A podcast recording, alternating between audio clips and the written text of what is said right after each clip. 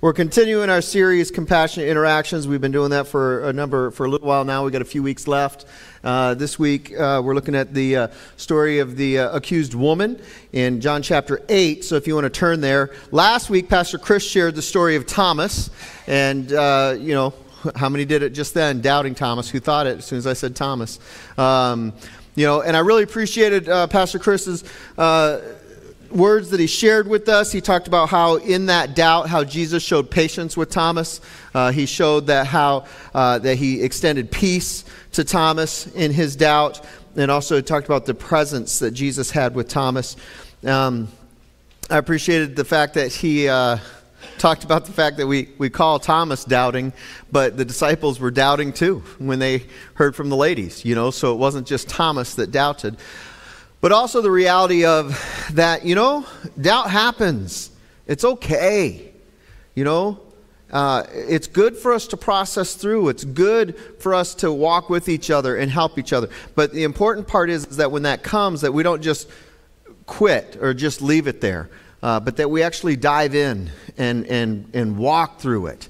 And you know the things that we're doubting actually study and, and, go through and get with people and talk and that those conversations are healthy. So if you missed last week i encourage you you can go watch you can go listen on the podcast however you want to do it but i encourage you uh, and, and, even if you're like man maybe i need to hear it again uh, I encourage you to do that. So uh, today, as I said, the accused woman, or the woman uh, caught in adultery, uh, John chapter 8. So I'm going to invite you to stand as we read God's word this morning. So we begin there in verse 2 of chapter 8. And, and, I'll say this some of you guys, you probably see it there that, you know, uh, in the text, mine says it. It's actually italicized because there's a lot of talk and controversy. This was not in a lot of the earlier early manuscripts that were found. Uh, so there's talk, was this added later? in the way that it's written. They wonder it's not quite written the same way that the rest of John is written. And so, did John really write this? Was this a story that was told and passed down and eventually it made it in? You know, there's a lot of speculation just on the origin of the story, where it came from, but we have it here today. And so, we're going to look at this and, and, and read it today. So, John chapter 8. At dawn, he appeared again in the temple courts where all the people gathered around him, and he sat down to teach them. The teachers of the law and the Pharisees brought in a woman caught in adultery. They made her stand before the group and said to Jesus, Teacher, this woman was caught in the act of adultery. In the law, Moses commanded us to stone such women. Now, what do you say? They were using this question as a trap in order to have a basis for accusing him. But Jesus bent down and started to write on the ground with his finger. When they kept on questioning him, he straightened up and said to them, Let any one of you who is without sin be the first to throw a stone at her. Again he stooped down and wrote on the ground. At this, those who heard began to go away one at a time, the older ones first, until only Jesus was left. With the woman still standing there, Jesus straightened, straightened up and asked her, Woman, where are they? Has no one condemned you? No one, sir, she said. Then neither do I condemn you, Jesus declared. Go now and leave your life of sin. Father, we thank you for this word that we have here in front of us today, this story of you and how you related to this accused woman. Father, I ask and pray that you will open our hearts to receive. Holy Spirit, that you would speak to us that we would take from here exactly what you would have us to know. In Jesus' name we pray. Amen. You may be seated. So, as we've been doing these, we've been kind of, there's been an order to doing uh, these. We've read the story, we've shared the scripture, then usually I review the story, and then we kind of go into a character sketch of the person, and then talk about how Jesus responds. So, uh, what we thought I'd do today, a little bit different. Uh, Craig Hanscom uh, does orality, and so I thought it would be cool that for the retelling of the story, the second story, that we'd have Craig come and, uh, and share the story that way and uh, do it through the method of orality. So, Craig. Won't you come?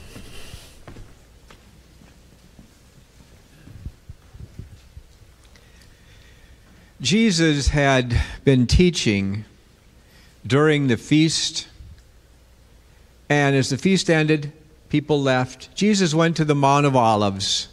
And the next morning, very early, he appeared again in the temple courts. A crowd gathered around him, and so he sat down and began to teach. And then this, the, law, the teachers of the law, Pharisees, Pharisees, a group that strictly followed the law of Moses and the traditions, they brought a woman who'd been caught in the act of adultery and made her stand before Jesus. And then they said to Jesus, The law of Moses commands that this woman be stoned. Teacher, what do you say? Now, they were using this as a trap to find a reason to accuse Jesus. And Jesus bent down and he began to write in the ground. They kept questioning him, and he, he stood up and he said, All right, the person here who has no sin can be the first one to cast the stone and start the execution. And then he sat down and continued to write in the ground. And the teachers of the law and the Pharisees, starting with the oldest, they one by one slipped away and left Jesus there and the woman in front of him. He looked at her and he said, Where are your accusers? Is there anyone here who's condemning you? She said, No, sir. And Jesus looked at her and said, I will not condemn you either. Go and leave your life of sin. And that's our story from the Word of God. So now it's question time. What did you like? What did you what pleased you about this story? What did you enjoy in it?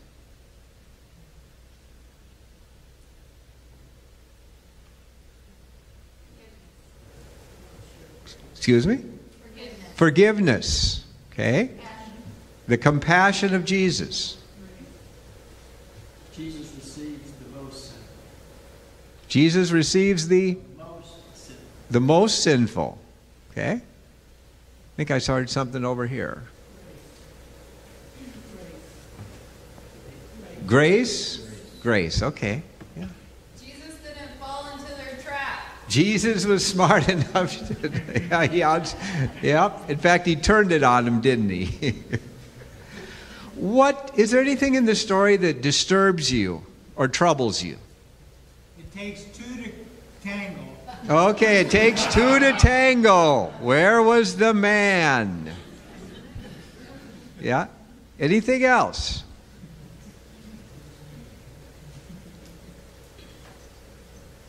Okay. Sinners condemning another sinner. A sinner was condemning another sinner. Yeah. What did he write in the sand? Oh, what did he write in the sand? Yep. Pastor will have the answer for that. Because she was a woman and looked down upon. Okay? Yeah. The woman was being looked down on. Okay? You've got, you know, the woman, you've got Jesus, you have the teachers of the law and the Pharisees. What can we learn? What can we learn from these different people's reactions? What do we see in their reactions? They left because they couldn't have their way. Okay. They left because they couldn't have their way. They realized they were not without sin. Yeah. They, the ones that left, left because they realized that they weren't without sin. Okay. Yeah. None of us are without sin, and, you know, which one of us, if we were way back there, we'd be standing here with the stone in our hands. Yeah. Yeah. None of us are without sin. The tendency among self-righteous people is to look down on others. And unfortunately, it can happen to Christians too. Yeah. The tendency is to look down on others. Their sin's more important than mine. Okay.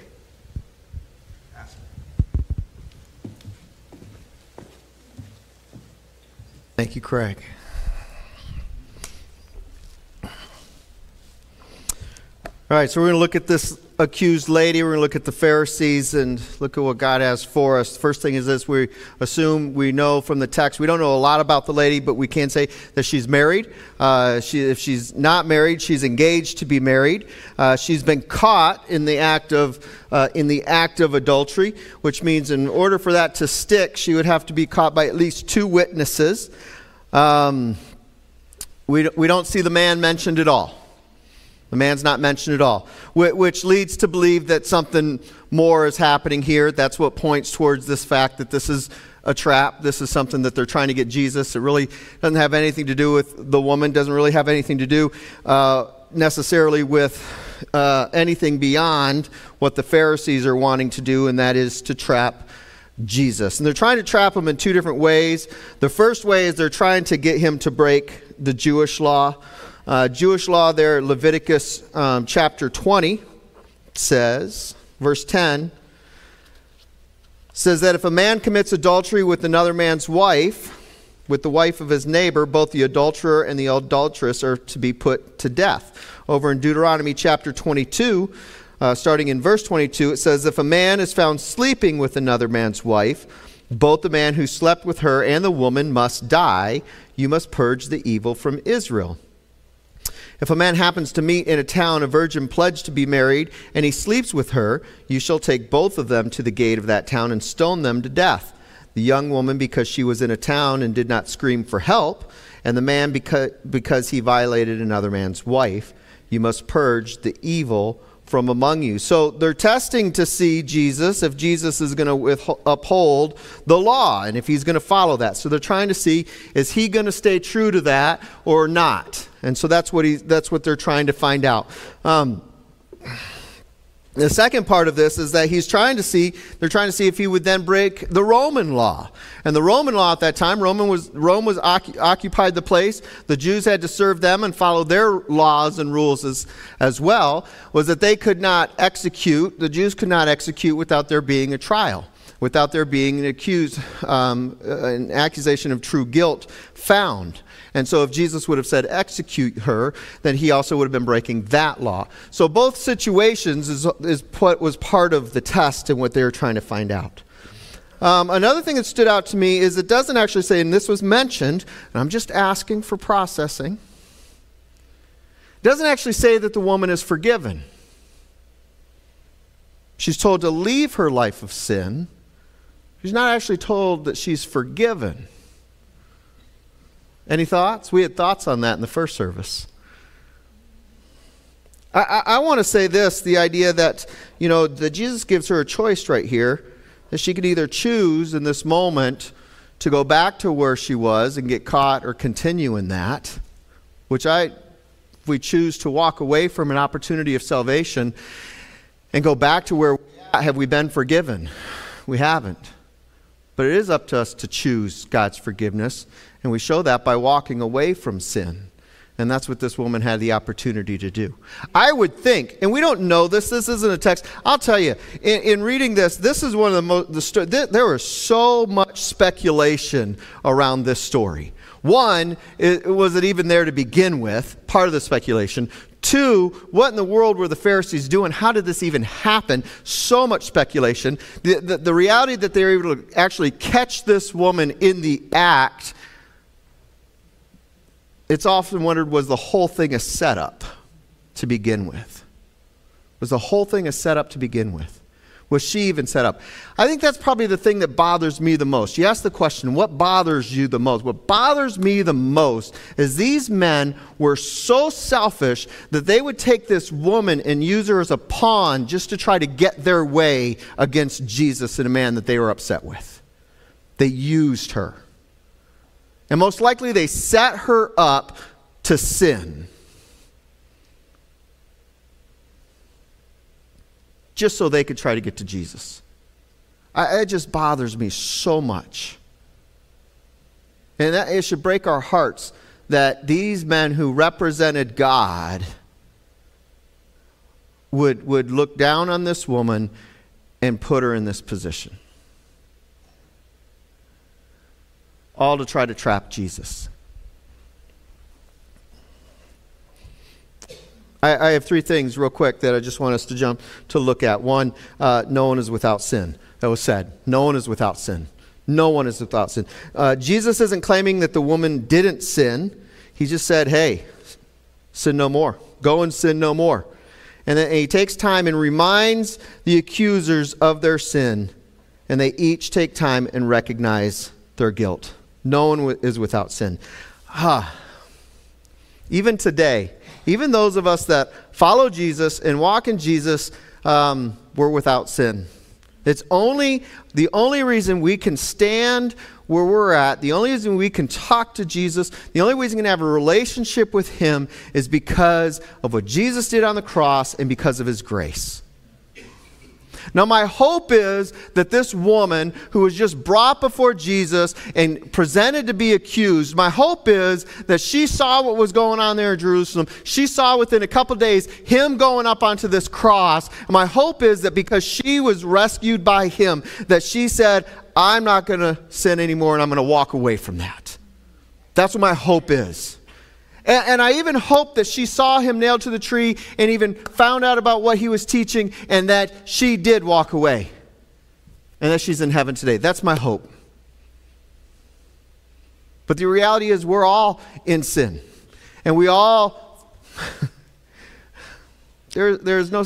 I, I, I, I, when I read Paul in Romans and he talks about this, this wretched body, when will I get rid of it? Anyone else ever feel that way? Ah. And we tend to put, you know, adultery up here, don't we?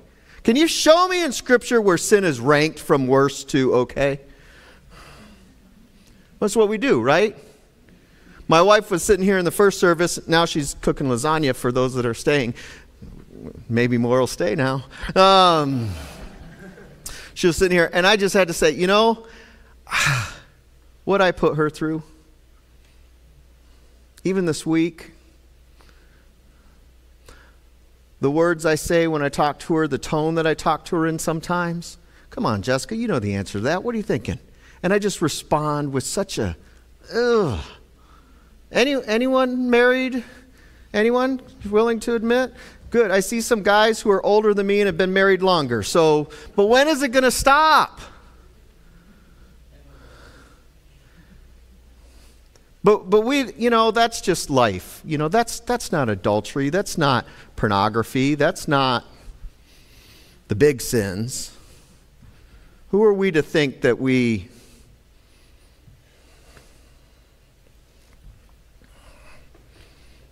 Not one of us is without sin. The second thing is this God is just.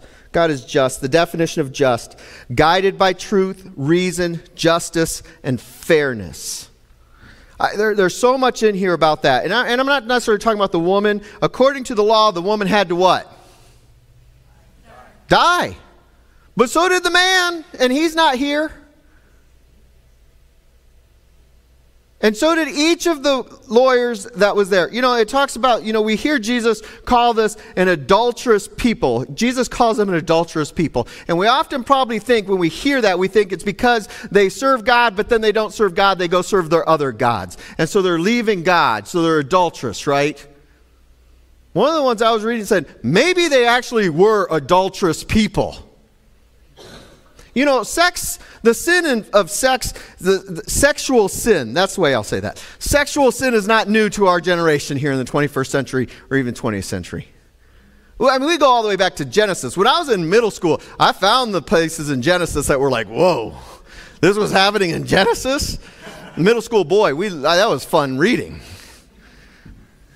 It, it's been going all along. Maybe when Jesus calls them an adulterous people, it's because they were an adulterous people. Maybe that's my. Oh, now, now we're going to talk about the sand.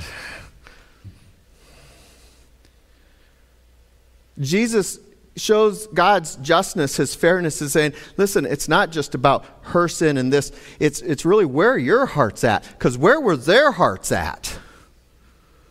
Not in the right place. You know, it's real interesting. Half the stuff that I read this week and studied about this was talking about what Jesus wrote in the sand. What do you write in the sand? What do you write in the sand? Guess what? It doesn't matter what he wrote in the sand. And I'll say this when we get to heaven, we're not even going to ask the question because we're going to be so excited to be with Jesus. We're going to be so excited. For me, does anyone enjoy a good movie saga? You know, good movie saga. I mean, I think of an example like Star Wars, Lord of the Rings. Um, I, some people like Harry Potter. Some people like uh, so they, someone this morning said the Rocky saga story, Rocky. You know, those are all good. Um, when those are going on, and you're in the midst of them, or another one's coming out, Marvel. That's another one because there's a new Marvel movie coming out. You know, you see the preview for it, right? Who enjoys? You, you anticipate the preview, right? Um, did you know on YouTube, when a new preview comes out, there's actually people that take that preview and then record themselves talking about this preview and breaking down the preview and what all the things we might be able to conclude or anticipate about the movie from the preview? Did you know this existed? It'll sap time from you if you care about these things. Okay. Uh, my son Brandon and my youth pastor up in, in, in Montana both love Star Wars. And so whenever the new Star Wars preview trailer would come out, man, they'd start talking. Did you see this part in the trailer? Maybe it means this. Maybe it means that. And they would get going on these rabbit trails just everywhere. And then they'd turn to me like, what do you think? I'm like, you know, three weeks, the movie will come out. I guess we'll just watch it and then we'll know. I hate those conversations. They suck the life out of me. 50% of the things I read was about what was written by Jesus. It's a distraction. And we miss the real heart of what the story is trying to tell us. If we needed to know, we'd have been told. So let's not spend our mind focused on that. Let's focus on the things that matter. What matters most in here for me is the third one. We're called to holiness. We're called to holiness. Go and sin no more. The compassion. Go and sin no more. We are called to walk in holiness. That means this natural inclination we have in our flesh that just wants to come out. We, we say, Holy Spirit, give me strength, give me power not to fall to that. When I do, thank you for your forgiveness. I repent and help me to walk in your holiness. And then when it comes to other people, our heart should not be to point out their sin for our benefit or any other reason except that to help them walk in holiness. That's who we're supposed to be as a family. Holy because our God is holy, and so our desire is to walk in holiness. But then our desire is that we love and we care so much for our brothers and sisters that if we see any kind of sin, that our heart should break and say, How can I help you walk in holiness? That's what Jesus was encouraging her to do. Go and sin no more. A heart of compassion, a heart of justice, a heart that she would walk in holiness. I don't know where you're at today. I don't know what the Holy Spirit is saying to you, but I think it's good for us to stop and ask the question what sin do I need to confess? What sin do I need to confess? How am I showing justice? How am I twisting God's word for my benefit? Am I walking in holiness? Am I helping others to walk in holiness? The way the, the method of orality is done, it shares the story twice. They ask the questions and then they end with the story. And so, as you're asking the Holy Spirit, what are you saying to me? I'm going to have Craig come and share the story one more time.